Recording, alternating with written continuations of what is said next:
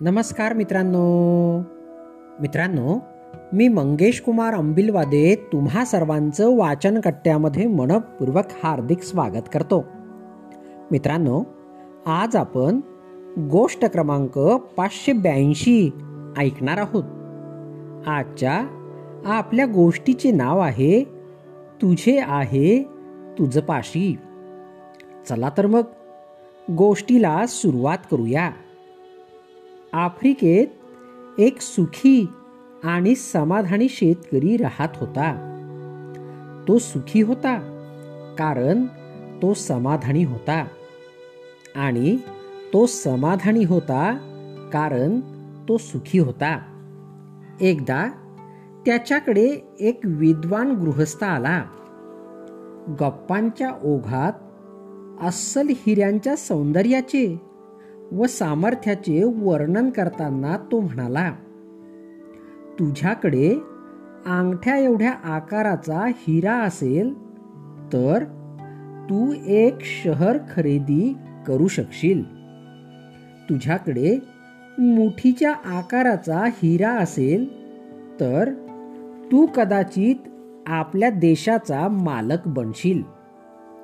त्या रात्री त्या शेतकऱ्याला झोपच आली नाही. त्या माणसाने केलेलं हिऱ्याचं वर्णन त्याच्या कानांमध्ये घुमत होतं. त्याच्या दुःखाचं मूळ त्याच्या असमाधानात होतं. आणि असमाधानाचे कारण त्याच्या दुःखात होतं. दुसऱ्या दिवशी सकाळी आपले संपूर्ण शेत विकून व घरातील लोकांची व्यवस्था लावून तो हिऱ्यांच्या शोधात बाहेर पडला. संपूर्ण आफ्रिका खंड त्यानं पालथ घातलं. पण त्याला काही हिरा मिळाला नाही. युरोप पालथा घातला. तरी त्याला हिऱ्यांचा शोध लागला नाही. स्पेनमध्ये पोहोचला तेव्हा तो शारीरिक आर्थिक आणि मानसिकदृष्ट्या पूर्णपणे उद्ध्वस्त झालेला होता. याच मनस्थितीत त्याने बार्सिलोना नदीत उडी मारून आत्महत्या केली. इकडे त्याचे शेत विकत घेणारा तो माणूस आपल्या उंटाला पाणी पाजण्यासाठी शेतातून वाहणाऱ्या पाटाजवळ थांबला होता. पाटाच्या पलीकडच्या काठावर सूर्यप्रकाशात त्याला एक दगड चमकत असलेला दिसला. बैठकीच्या खोलीत शोभेसाठी तो दगड ठेवता येईल असा विचार करून त्याने तो दगड उचलला आणि बैठकीच्या खोलीत ठेवून दिला.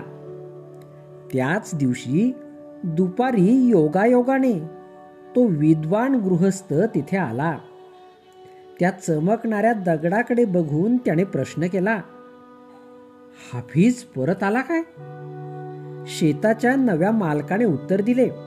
नाही. पण आपण असा प्रश्न का विचारत आहात? तो विद्वान म्हणाला तो समोरचा दगड म्हणजे हिरा आहे. मी पाहता क्षणीच ओळखलं. नवीन मालक म्हणाला कसं शक्य आहे? तो तर एक दगड आहे. मला पाटाजवळ सापडला.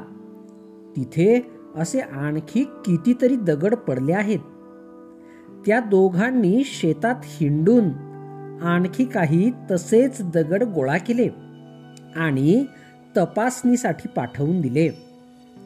ते दगड नसून खरोखरच हिरे होते. त्या शेत जमिनीत खरोखरच सर्वत्र हिरे पसरल्याचे त्यांना आढळले. मित्रांनो या गोष्टीचे तात्पर्य किंवा या गोष्टीतून आपण खालील गोष्टी शिकू शकतो. नंबर एक आपला दृष्टिकोन योग्य असेल तर हिरे मानकांपेक्षाही मौल्यवान गोष्टी म्हणजे चांगल्या संधी आपल्याला पावलोपावली दिसू लागतात. फक्त अशा संधी बरोबर ओळखून आणि आवश्यक ती कृती करून लगेच त्या संधीचे सोने करता यायला पाहावं. नंबर दोन. आपल्यापेक्षा दुसऱ्याची परिस्थिती आपल्याला नेहमीच चांगली वाटते. नंबर तीन. आपल्याला दुसऱ्याची स्थिती नेहमी चांगली वाटत असते. तशीच दुसऱ्यांनाही आपली स्थिती चांगली वाटत असते. हे कायमस्वरूपी लक्षात ठेवा.